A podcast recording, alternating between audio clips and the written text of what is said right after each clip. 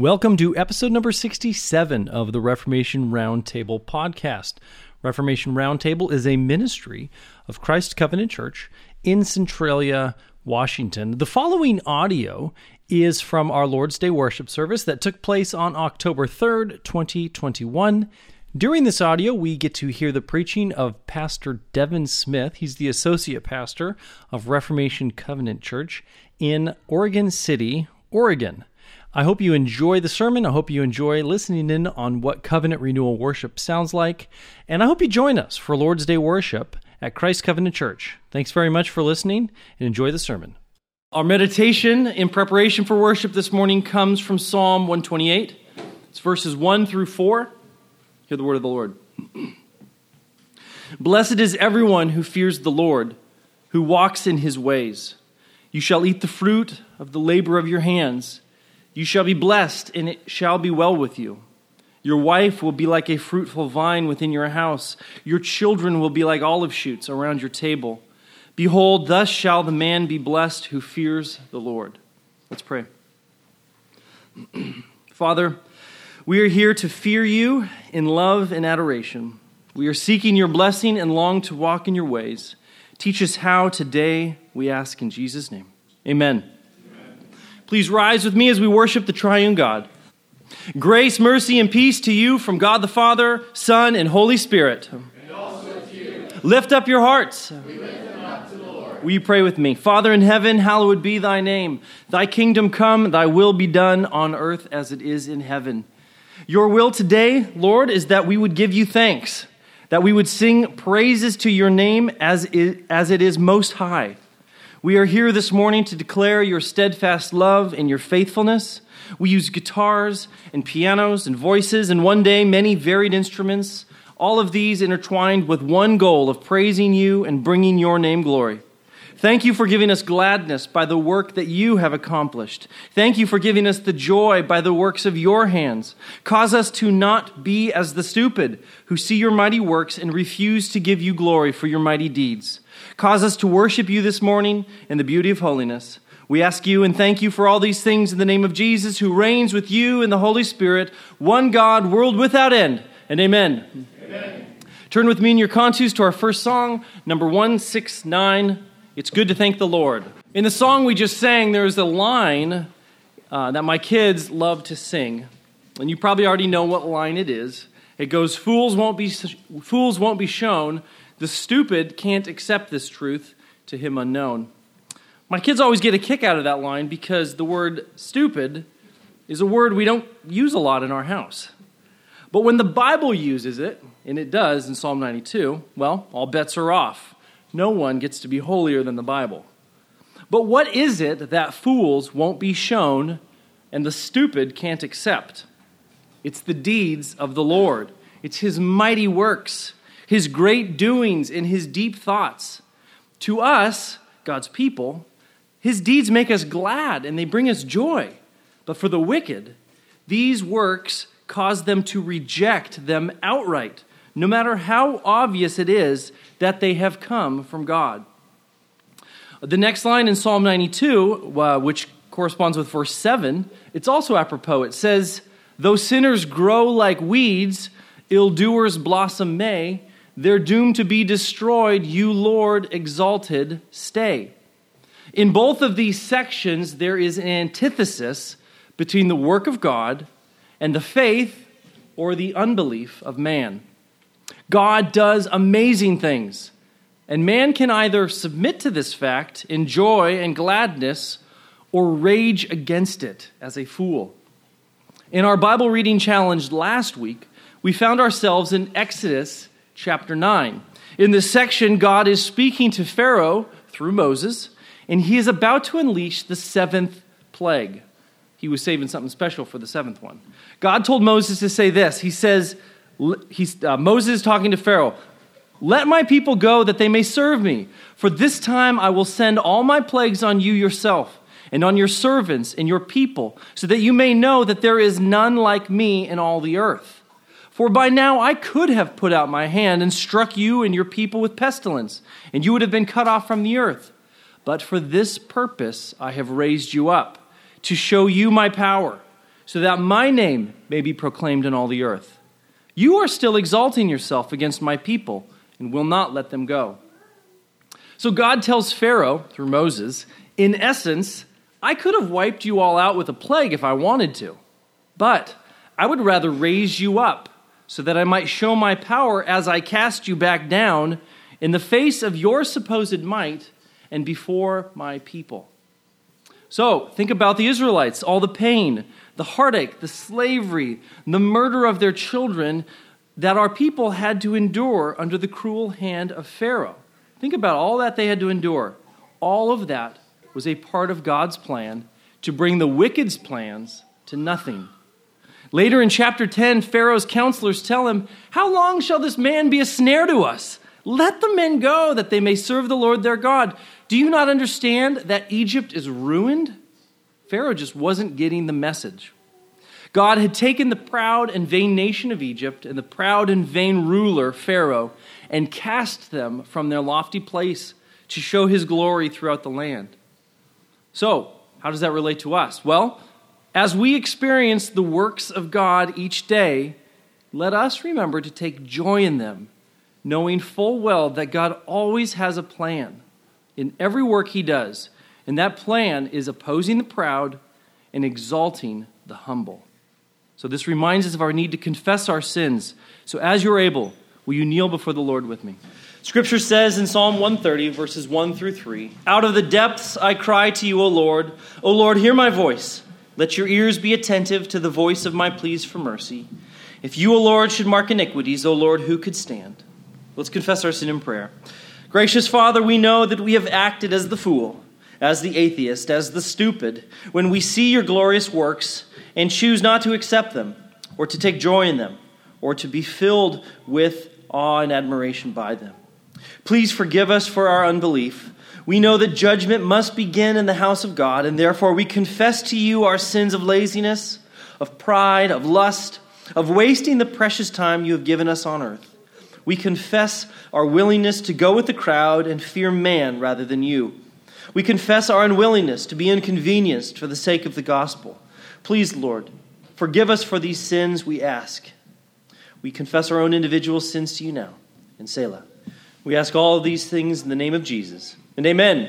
amen. Please rise for the assurance of pardon. Scripture also says in Psalm 130 But with you there is forgiveness, that you may be feared. I wait for the Lord, my soul waits, and in his word I hope. For with the Lord there is steadfast love, and with him is plentiful redemption. People of God, hear the good news. Your sins are forgiven through Christ. Good morning. We're going to be reading from Jeremiah chapter 1. Beginning in verse 13, we'll read through to the end of the chapter. Hear God's word. And the word of the Lord came to me a second time, saying, What do you see? And I said, I see a boiling pot and it is facing away from the north. Then the Lord said to me, Out of the north calamity shall break forth on all the inhabitants of the land. For behold, I am calling all the families of the kingdoms of the north, says the Lord. They shall come, and each one set his throne at the entrance of the gates of Jerusalem, against all its walls all around and against all the cities of Judah. I will utter my judgments against them concerning all their wickedness, because they have forsaken me, burned incense to other gods, and worshipped the works of their hand, own hands. Therefore, prepare yourself and arise, and speak to them all that I command you.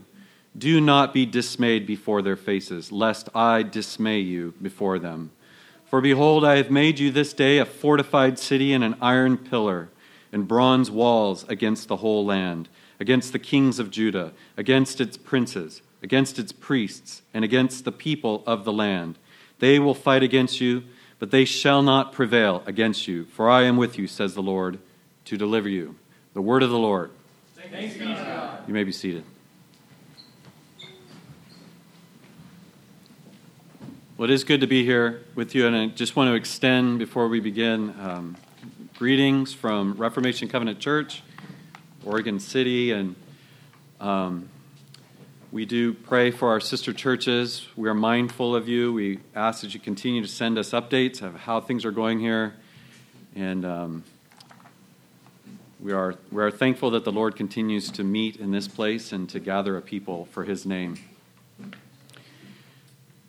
Our concern this morning is with this prophet Jeremiah. He was a man who lived in a time of decline. We have that in common with him, sadly. He was born in a time when some babies were being offered by fire to Molech. We also have that in common with him. He was of a priestly family from a village just north of Jerusalem. Jeremiah was there, probably only a boy, at the time when good King Josiah radically began to turn away from idol worship um, and the neglect of the Word of God. So Josiah was turning the people away. He was attempting to turn the people back towards God. Jeremiah was there on that fateful day when they discovered the law of God in the temple. He was probably just a young man. And it was probably right around this time that the Lord called Jeremiah to be a prophet. Today, we read this passage, and I hope it will be an encouragement to you. I know it is to me. The Lord is asking Jeremiah to do something very difficult and even impossible. He asked him to live in such a way that his life and conduct supported the message that he was being called to deliver to live in such a way to support the ministry of the Word of God. And we live here in the Pacific Northwest in 2021. There are undoubtedly a good many things that need to happen in this place. None more important than the hearing and believing and receiving of the Word of God. Nothing is more urgent in Washington at this time than that the message of God's word be clearly and faithfully proclaimed and believed upon and testified to. But it will require a certain kind of person to do it. And that is the concern of our text before us. I picked the passage here in Jeremiah chapter 1 that I believe helps us to understand the prophetic stance of Jeremiah very well. In our church, we are going through the prophets. Our senior pastor is working through Ezekiel and Daniel, and I'm working through Jeremiah, and we're kind of looking at how the interplay of Jeremiah, who's there in Judea, while people have been shipped off, they're being shipped off to in exile, and he is there and he's watching the deterioration of his home.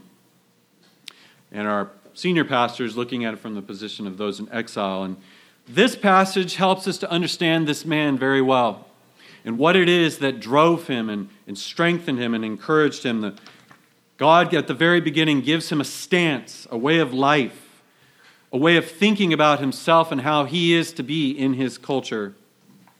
We're familiar, I think, perhaps, with some of the other language that's here in chapter 1. These are things maybe I, di- I didn't read here. We have this encounter which reminds us, uh, perhaps, of um, an, an encounter between Moses and the Lord. Jeremiah says to God, you, you'll hear in this an echo of Moses I don't know how to speak. I'm only a youth. I don't know what to say. God reassures him by touching his mouth and putting his own words in Jeremiah's mouth. And having equipped him, the Lord charges Jeremiah with an awesome task. Listen to this Listen to this charge that he gives to him. This is in verses 9 and 10. Behold, I've put my words in your mouth. See, I have set you this day over nations and over kingdoms to pluck up, to break down, to destroy, to overthrow, to build, and to plant. In God's estimation, the prophet is above the king because he carries with him God's own decrees. He sits in council with the Lord himself and comes onto the earth to execute the decrees of the Lord. This is why the centerpiece of the book of Kings, 1st and 2nd Kings, is not some super king or it's not some great king. It is the prophets, Elijah and Elisha. They sit at the center of that book and are the turning point of that book. The prophets are figures upon whom that whole story turns. They remind us that it is the decrees of the Lord that matter in all decisions. The law of the Lord is what matters in terms of justice. And it is the consolation of the Lord that matters in terms of hope and renewal. Surely Jeremiah has been summoned to an awesome task, higher even than Josiah, higher than Jehoiakim, higher even than Nebuchadnezzar, the King of Kings. He will raise up these men, send them into exile, slaughter their sons, tear down their kingdoms.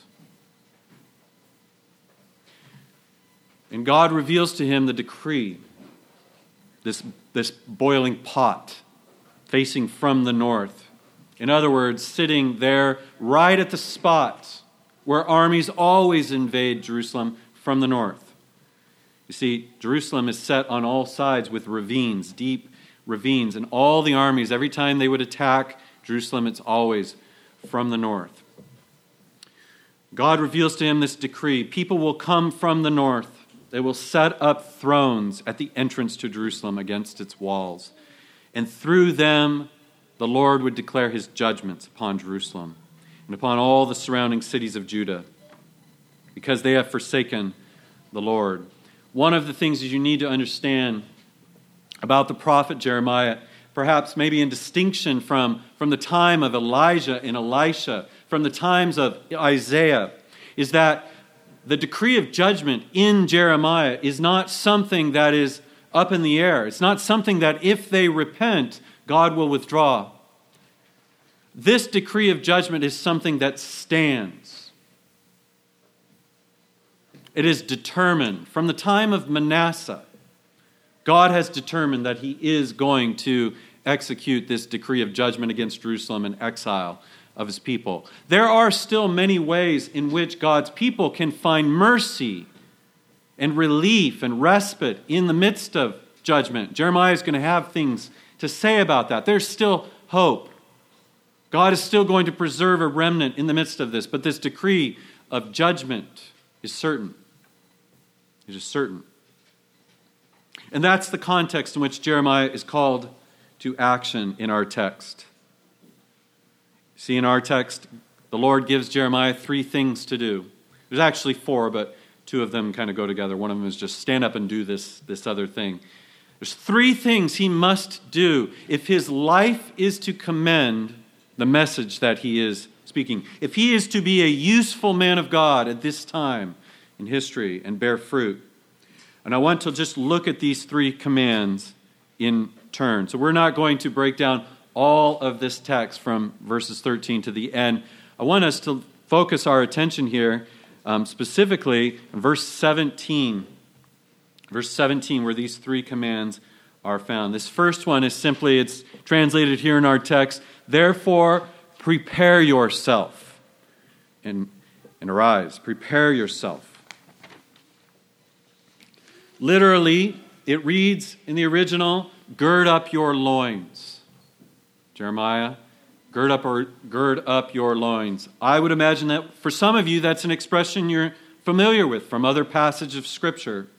It's found, for instance, in 1 Kings 18. Elijah, after the, the battle with the, the prophets of Baal on Mount, Mount Carmel, it says he girded up his loins and ran ahead of the chariot of Ahab off of the mountain. He girded up his garment.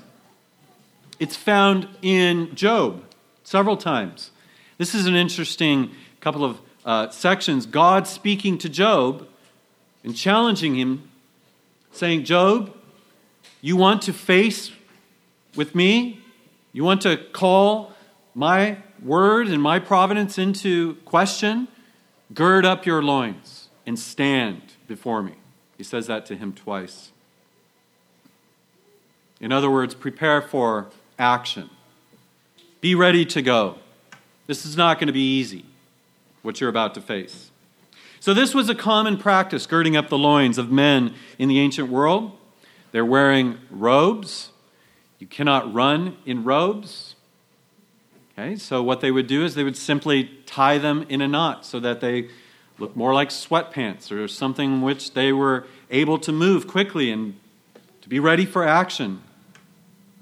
And that's the idea get ready for action. This is an idea that's going to show up a number of other times in Scripture. 1 Peter chapter 1, Peter uh, gets even more specific. He says, Gird up the loins of your mind. Be sober. Rest your hope fully upon the grace to be brought to you at the revelation of Jesus Christ. Gird up the loins of your mind. Now, Peter here, if you, um, not to move too far away from Jeremiah, but Peter is using Exodus language. He does this a number of times throughout 1 Peter. It's a theme I don't have time to develop here, but I believe that also, as well with our text, this is a reference back to Moses and to the Exodus, which was the first in Scripture, this first moment of girding up the loins. You see, in Exodus chapter 12, the people of God, at their being called out of slavery, every man among them was told at the Passover, on the night of Passover, to gird up their loins. They were also commanded to have a staff with them, sandals on their feet. They were called to be ready. Be ready to go. Be ready to move. It's time for action. They were called to be like Lot. They are called to leave and not look back. There's nothing for you here. Be ready to go. And as Peter says, there set your hope fully on the grace to be revealed. I think this is an important moment, an image that the Lord wants to impress in Jeremiah, his moment, this moment of life for him right now. You see, the Lord doesn't say to him how long his loins are going to be girded. How long does he have to have this disposition? Apparently, it will be for his whole life. Jeremiah, from this time on, be ready for action. Just, just hand your life over completely to this affair. This is the matter that I am putting in front of you all of your days. This is the reason why, and we, we should mention in Jeremiah chapter 16, the Lord would forbid Jeremiah from taking a wife. That's not the life for you.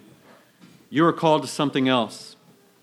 This present distress that you're living through is going to make a life of domestic bliss impossible for you, Jeremiah. You're being called to hardship. You need to prepare. This is how God sometimes handles his prophets. He handles them roughly sometimes. I'm reminded of Hosea, who was, who was called to marry a wife of harlotry to be a living parable to God's people of their relationship to the Lord. I'm reminded of Ezekiel, who would be told for over a year to lie on one side of his body, to perform this dramatic act as a sign to the people of God. Daniel was pulled from his parents at a young age. Painful. But he was pulled from them to serve the Lord in Babylon. Discomfort. The men of God experienced great discomfort in their service to God. To become a prophet was to be called to be ready to do anything. You just don't know what it is that the Lord is going to call you to do. I'm reminded of, now we might be thinking at this point, and this would not be the wrong thing to be thinking. I'm not Jeremiah. I'm not a prophet. Well, that's true. But often, God calls any number of his people to difficult circumstances. Jeremiah is enigmatic of a type of man living in a difficult time who is called to take up the word of God and not be ashamed of it. And that's a calling that can extend to any of God's people at any time. We don't know what it is that we will face, and we don't know what cost we will face for just simply holding to the Word of God and testifying of the truth. Jesus prepared his disciples for difficult days that faced them right there in the context of the first century. What was about to come upon the land of Israel was horrific. And they were called to a certain mindset of preparation. It was not just the apostles that were called to this. He says, stay dressed for action. Literally, gird up your loins and keep them girded. Keep your lamps burning. Be like men who are waiting for their master to come home from the wedding feast so that they may open the door to him at once when he comes and knocks. It's in Luke chapter 12. And you remember that the early disciples would, be needed, uh, would, would need to be ready at a moment's notice to leave their homes as soon as the Roman armies advanced. Jesus prepared them. He says, don't even, don't even go and get your coat. Be ready to go. History tells us that there was a vast migration of Christians right out of Judea and into a place across the Jordan River. It's a town called Pella. They left their homes, they left their property, their relatives. They followed their master's instructions. They girded up their loins and they kept their lamps burning. Because he had prepared them for this, they were ready. You are not promised an easy life, my friends. You are promised eternal life, but you're not promised an easy life. Now, when I was young, the way in which this type of mindset was pressed upon us was in regard to the rapture. I grew up in a four square church, and I did not think I was going to make it past about 25. I thought, surely I'm going to just fly off into the sky at some point. And it was pressed upon me to always just be ready. To, you just, you're just going to be gone. You're going to be there one moment, and you're just going to be suddenly be flying through the sky. And I think this was, of course, perhaps misguided because the idea of girding up your loins, right? So I'm not, I'm not saying that they, they were trying to apply that, uh, that passage in, in that regard, but um, there was a sense in which I wanted to be prepared and to be ready and to have my loins girded. But the call of this passage, and I believe the call of the New Testament, is not to gird up our loins and be ready to just fly off the earth. It is a call to be ready for action in this world, to testify to the truth in uncomfortable circumstances where people don't want to hear it. And to be called to build things that people don't want to see built, but it's for the good. And sometimes to tear things down that need to be torn down. So we're called also to have our loins girded for action. Now, disappointment comes, you see, when you are expecting comfort, but you find trouble. Has it ever happened to, deal, to you? You sit down with, for a nice meal with your family, and the music is playing, and a uh, bottle of wine is open, and your family's all there, and you're rejoicing together, and there's a at the door, and you're like, oh my word, okay. And you get up, and there's some something that has to take your attention away from that, and you're disappointed by that because you had this expectation that you were about to sit down to a nice evening, or you get a phone call and there's something going on at the church, and there's something. Well, your expectations will often determine your level of comfort and what you see and how you respond to the trouble at hand. You see, I think we need to live always in this world with such an expectation that trouble is coming. Trouble is coming. Paul addressed the Corinthians in an interesting way. There was a point, a time where he's looking at them. This is in, in 1 Corinthians. He's looking at them and he's seeing a mindset and a disposition. And he doesn't think it's helpful. It's not going to be helpful to them. It's leading them into a certain kind of um, uh, ease and, and comfort and way of thinking about their lives that is problematic. It's causing all kinds of problems in this church. And he speaks to them a little bit sarcastically. He says, Already you have all you want. 1 Corinthians 4. Already you've become rich. Without us, you've become kings.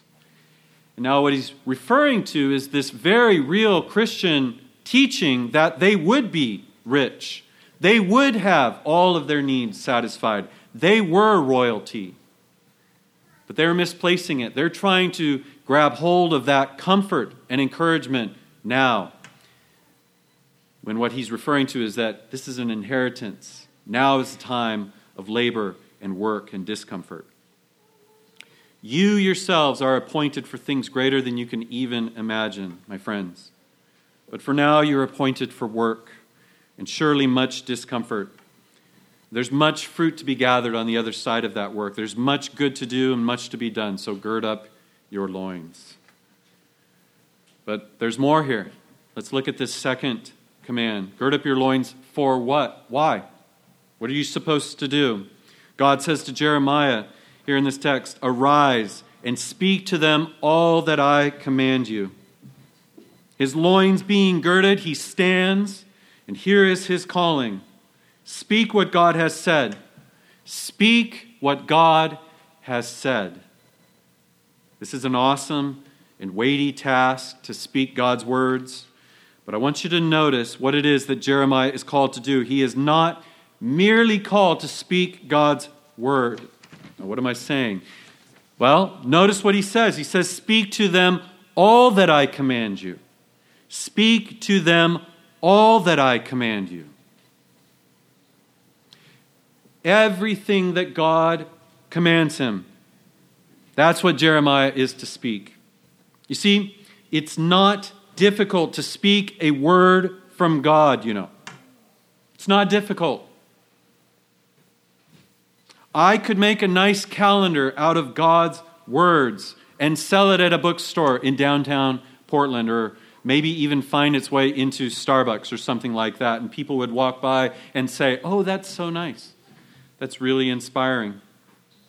I was recently in someone's uh, house and I saw a tiny little book.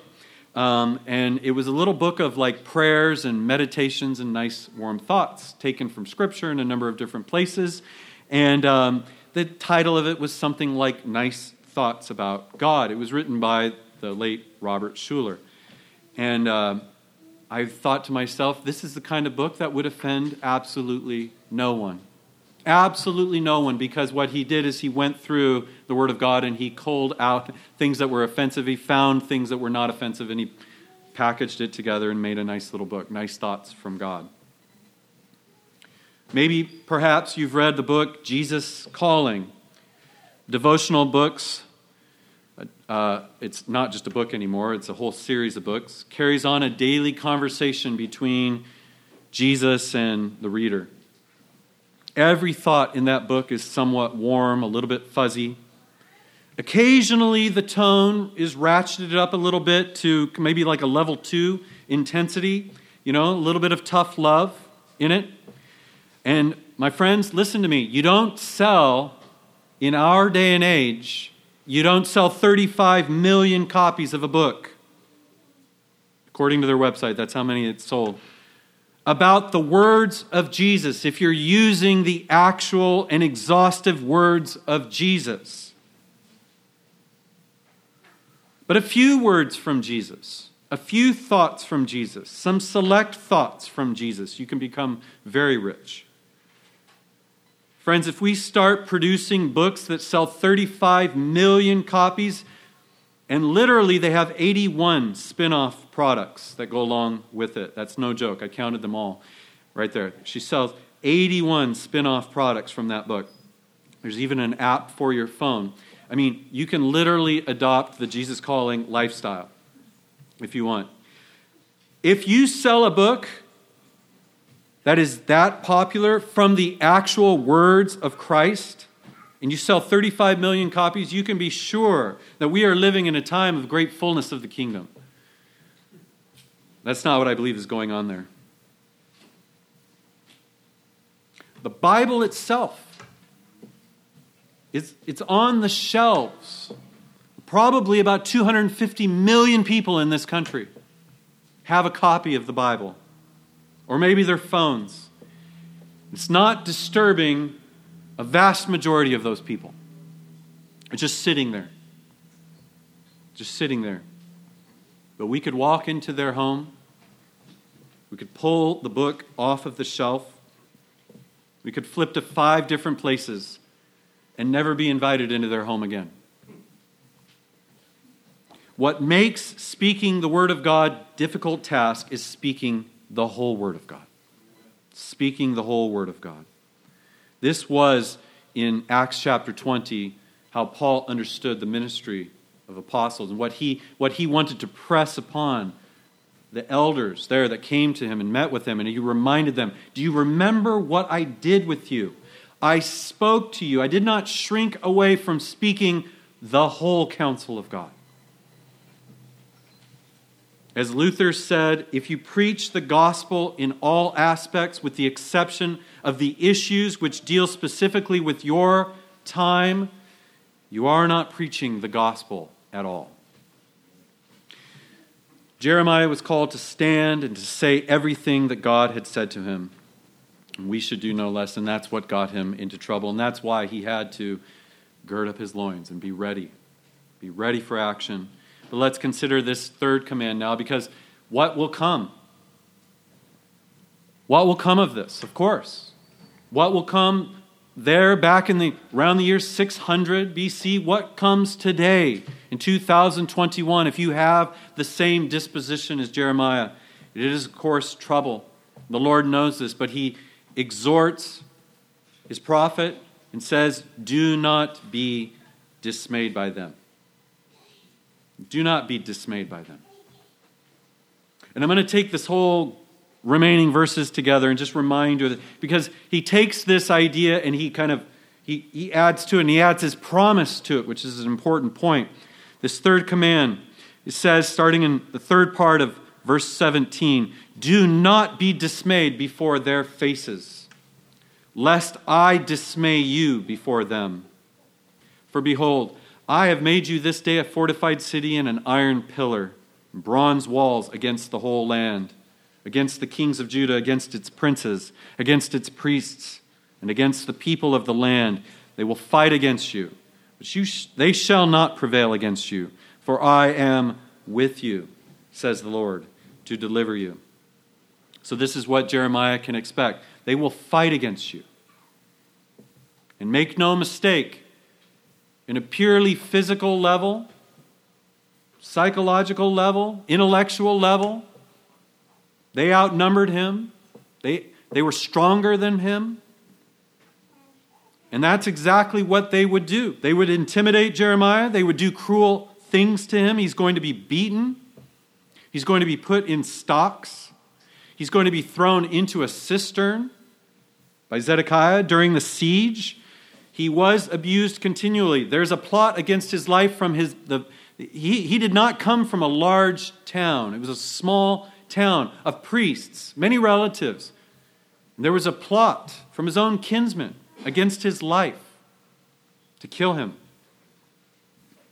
It is enough to intimidate most men. And I would say it's likely beyond the breaking point of most of us. I think that that ought to give us pause before we just kind of read over these things and just kind of keep reading. It's like, oh, yeah, that's how we are supposed to be.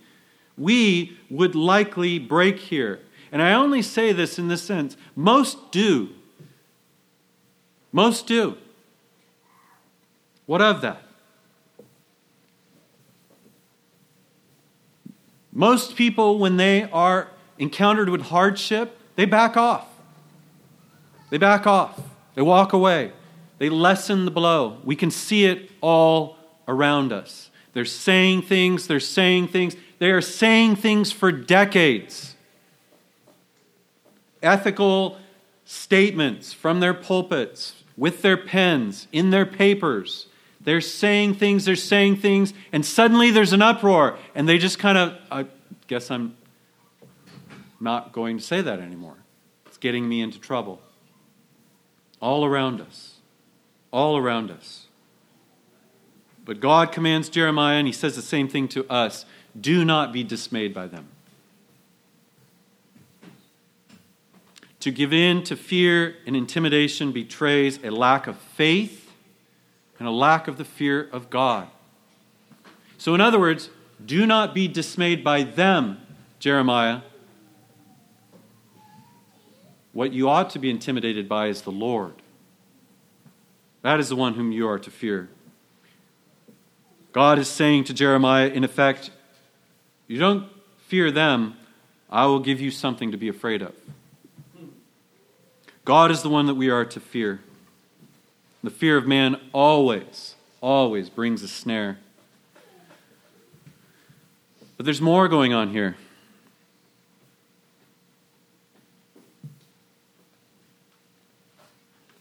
And I want to break this down just a little bit more as we kind of move towards, towards the end here. And consider this. We live in difficult times. Many around us are girding up the loins, they're getting ready, they're preparing for difficult times. There's a kind of person who sees this and says, Well, fine. If that's how they're going to be, I will double down on my preparations. I will store up my ammo. I will take my jujitsu classes. I refuse to be intimidated by them. I've heard that there's a certain kind of training that special forces undergo so as not to break if they are captured. I, like many of you, have been inspired by stories like the 300 Spartans who held the pass the springs of Thermopylae against a hundred times, against a thousand times their numbers, and they held the pass. And there's a plaque there that commemorates them and says, Tell the Lacedaemonians, that's their, the land they come from, that here we lie, we were obedient to their laws, and that's inspiring to us. And we, we have this idea like, well, we need to. We need to double down in our preparations. And like those Spartans, we need to become much more militant in our preparations and thinking. And listen, I think this is all inspiring and it's worth, absolutely, it's worth our consideration. The times we live in and how we are to prepare and what is necessary of us, what we might be called to do. Absolutely, we are called to do that. But there's more to this here than that. There is more to this. I want to remind you that he's calling him to something more not a mere preparation for difficulty. This is what Jesus taught his disciples in Matthew chapter 10. They're going to face a very similar circumstance to Jeremiah. He's calling, he's sending them out to preach. Beware of men, he says. They will deliver you over to courts and flog you in their synagogues. You will be dragged before governors and kings for my sake and bear witness before them and the Gentiles. You will be hated by all for my name's sake. Do you hear the similarities? They will fight against you. They are going to fight against you. But Jesus says to them, The one who endures to the end will be saved. And then he says this Have no fear of them. Nothing is covered up that will not be revealed or hidden that will not be known. What I tell you in the dark, say in the light. What you hear whispered, proclaim on the housetops. Do not fear those who can kill the body, but cannot kill the soul. And so you see, I just want to remind you that there is sometimes found among people who are posturing themselves in preparation for difficult times, there is still a fear of men that can be found even in that. We are called to something higher. It may involve preparation, storing up some food, some 9 millimeter ammo, whatever it takes to be ready for these times, but it is certainly more than that. Jesus goes on, fear him, not them, fear him who can destroy both soul and body in hell. If you are to be faithful in these times, it's going to require more than just preparation. It's going to require the fear of God. It's going to require the fear of God.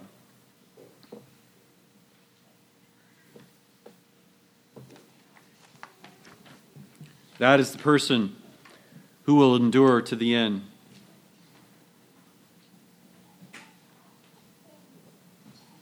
On the night when Jesus was betrayed, I'm reminded of Peter and the other apostles. We will die with you. And they meant it. A cohort of Jews and Romans come to arrest Jesus. And Peter, acting like special forces man, pulls out a sword and is ready to face them and goes at them. If anyone in Scripture had a mindset like, I will do whatever it takes, I am prepared to face difficulty with you, Jesus, it was him. It was him. He was ready to go. But he was not ready for what happened next. And a few verses later, he is crumbling before a slave girl. Even the toughest men have their breaking points. They do. In the second century, a Roman governor named Pliny wrote to the Emperor Trajan to discuss matters of state. And we have many of these letters still. They contain some references to Christians. It's one of the earliest references to Christians uh, in the world, literally. Early historical record. He dealt at some length with how to try to turn them away from Christianity. It was a concern of his. He doesn't particularly hate uh, Christianity, he finds it repulsive, um, but he's simply like, I, I, need to, I need wisdom as to how to deal with this. Uh, we obviously can't be turning away from the gods, we'll come under judgment. So, what do I do?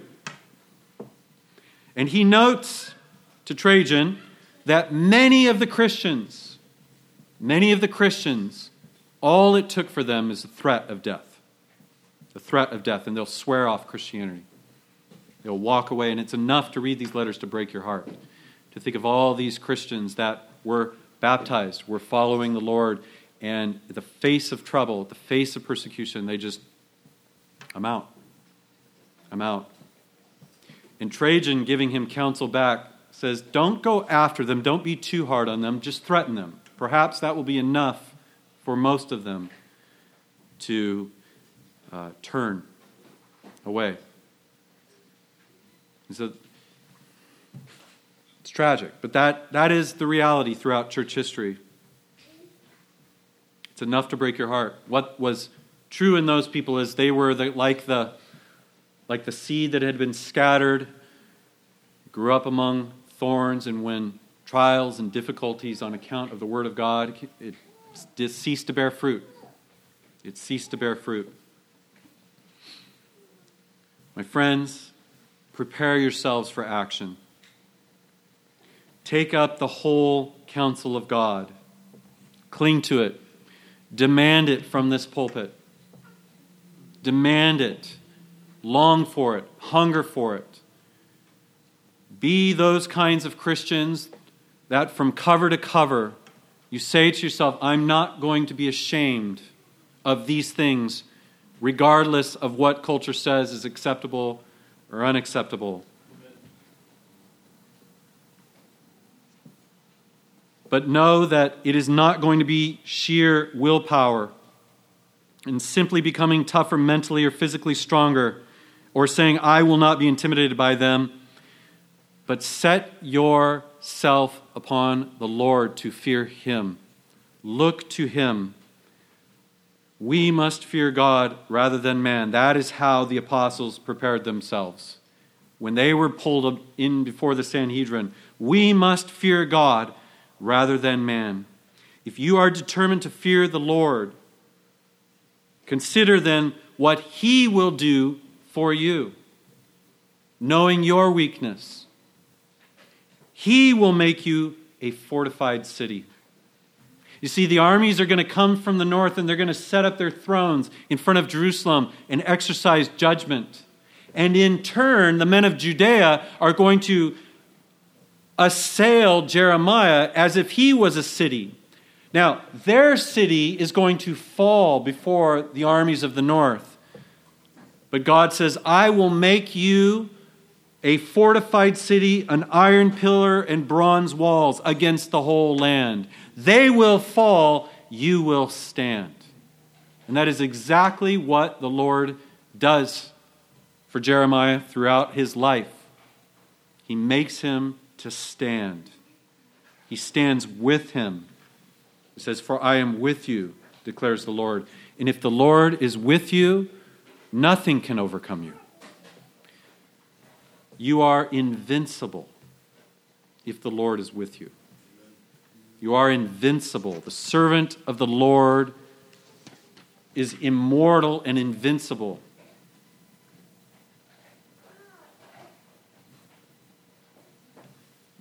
At the end of his life, Paul, facing death, he doesn't know when, he doesn't know how, but sitting in a prison, writing to Timothy, says to him, The Lord will rescue me from every evil deed and bring me safely into his heavenly kingdom. And when I read that, I think, safely? He will bring you, Paul, safely into his heavenly kingdom? Will he really? Paul would lose his head. That doesn't sound very safe. But yes, this is, this is his word. This is true. Paul was delivered safely into his kingdom in the same way that Stephen was delivered safely into the kingdom. The Lord stood with these men, the Lord strengthened them. They did not deny the Lord, they testified. They had strength in those moments to resist the evil one, even to show mercy to his persecutors. That took amazing strength for Stephen to show mercy and to pray for the forgiveness of those who were stoning him.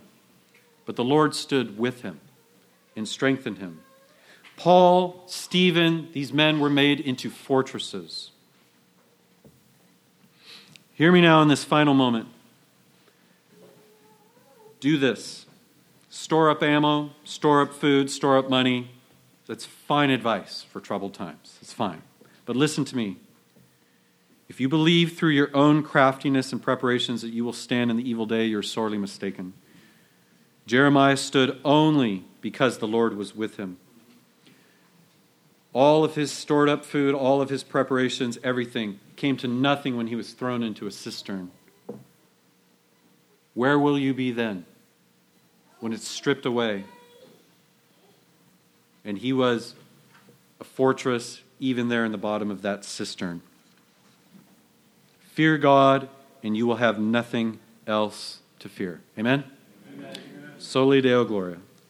May God be glorified in the preaching of his word. There are two approaches to the Lord's table that are common in our evangelical churches. Both, I believe, can miss the mark. The first approach is when we too casually come to the table and we thoughtlessly go through the motions. To come in this way is to miss the enormous gravity of the grace that is present when we are welcomed to the table of the Lord. The Eucharist, another word for the Lord's Supper, is a Greek word which means thankfulness or gratefulness. A careless, unthankful attitude is completely inappropriate here. We are being fed by Jesus with his body and his blood, and our only response ought to be deep gratitude. While the first way is clearly wrong, the second way we can miss the mark is much more subtle because it rightly treats the table as sacred and worthy of our theological care and attention. The second view is that eating the bread and drinking the wine, a very natural response to hungering and thirsting for righteousness, ought to be accompanied with something more than a thankful, childlike faith. It's common for churches to require someone to have what they consider a credible and theologically sound profession of faith before being admitted to the table. That may even be the conviction of some of you here. And if it is, it's a long held belief. Much of church history has held that. Some go further and require that profession of faith to be examined and approved by the session or the elders of the church. Some even say membership in the church is a requirement, um, or maybe even a letter from other known believers or churches attesting to one's faithfulness as a Christian. All this in order to come to the table. And this approach is in some ways noble because it genuinely seeks to protect the table from those who would come in an unworthy manner. And that is noble. But this can sometimes also descend into legalistic box checking so we should think of the Lord's table not in a legalistic or a careless way. It should be approached more like a family meal.